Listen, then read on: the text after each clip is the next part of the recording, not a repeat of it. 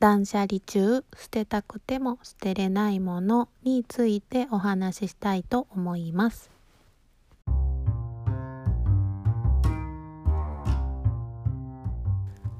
おはようございます。愛花です。今日もお聞きくださりありがとうございます。今日は6月の10日木曜日です。はい。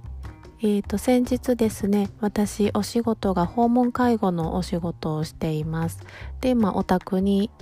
お家にね高齢者のお家に行くんですけども、まあ、あるお家にその日は行きました。で行ってせなあかんことをパパパッと終わらしまして数分残ったんですね。その残った数分でできることを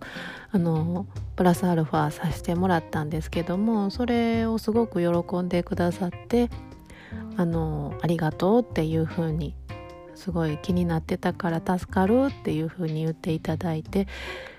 でもなって言ってあのそのお宅はその日最後の訪問やったんでまあ夕方やったんですよね。まあ夕方になってこんなギリギリまで働いてもらって帰りに焦って事故とかせんようにだけしてなってこう怪我とかせえへんかが心配なんやっていうふうに言ってくださっていやいや大丈夫やでって焦って帰ったりせえへんからなって心配せんといてよ言うてお互いこうありがとうありがとう言いながらえーと、その日はこうさよならしたんですけどもまあその帰り道に私ははっと思いまして何を思ったかというとそのやらなあかんことを一個やり忘れてきてるんですよね。こう思い返してみるとそのやらなあかんことをやらんとそのやらんでええことをして喜んでもらいありがとうをいただいていやこっちもそんなえんやでとか言いながらニヤニヤしながらしてる自分を思い浮かべるとめっちゃこう恥ずかしくなってきて顔がポッと赤くなってたんですよ一人で。何やってんだ自分はと思ってやること先せえって もう自分に突っ込んでたんですけども。まあそんなこともありながらもうちょっとその日はもうそのお宅には行けなかったんでもう後日会った時に謝ろうと思っています。はい。まあちょっと失敗をしました。はい。でえっと今日はあのー、捨てたくても捨てれないものっていうお話をしたいと思います。まあ断捨離中なんですけども捨てたくても捨て捨てれないものの一つに炊飯器があります、えー、炊飯器まあ大体のお宅にあると思うんですけどもまあ、うちの炊飯器、まあ、4号炊きっていうなぜか中途半端な数字の炊飯器なんですけども あの、もうボタンのところが壊れてるんですよね。あの蓋を開ける一番上にあるこうビシッとしたら蓋がパカンって開くそのボタンがもうね押すたびこうビーンって外れてコロコロって転がってもうなんかもう使え、まあ、使えはするんですけども、まあ、不便な状態ではあってあのー、困ってるんですけども。でも私ねお家にあのー、ご飯炊きご飯専用の土鍋があるんですね。でこの土鍋でねご飯炊くと本当に美味しいんですよ。もうご飯がキラキラツヤツヤしててもう白光がすごくてもう輝きが眩しいんですよね。しかもご飯一粒一粒が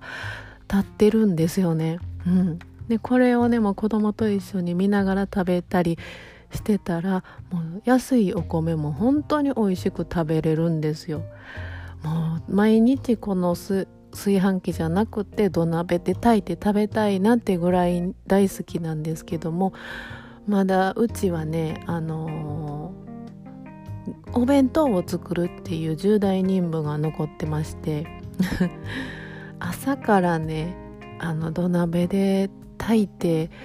ていうのがちょっと手間なんですよね。うん、もう前の晩に仕掛けておいてあの予約でしといたら、まあ、朝起きた時炊けてる状態ですぐにこう弁当作りに取り掛かれるのでもうこのタイマー機能は絶妙にいいんですよ 助かるんですよこう朝のお弁当作りには。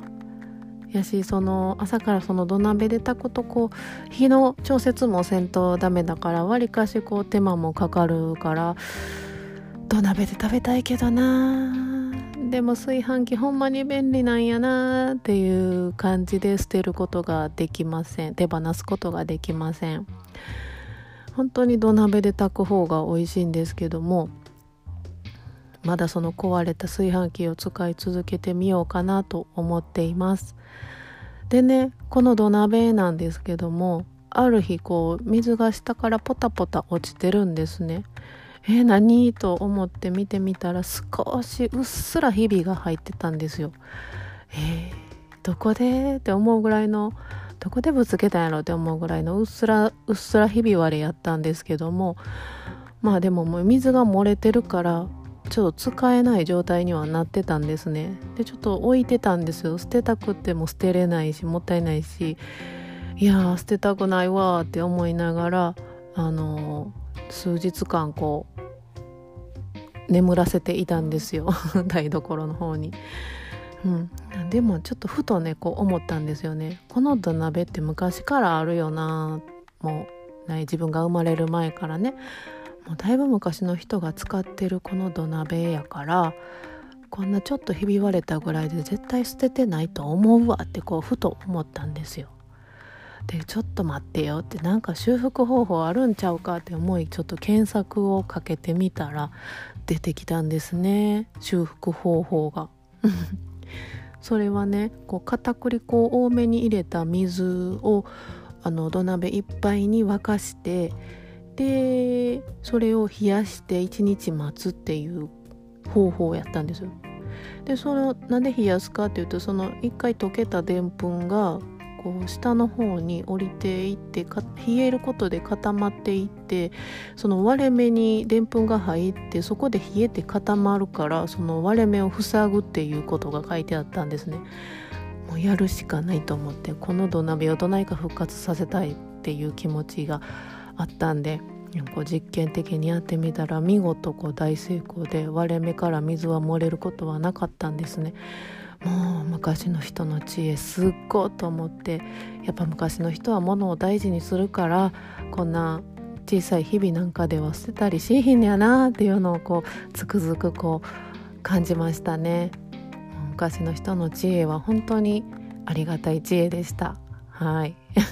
なのでうちはもう土鍋と炊飯器両方使いで当分は行こうかなと思っています。そんなご飯の炊き方の土鍋と炊飯器のお話でした。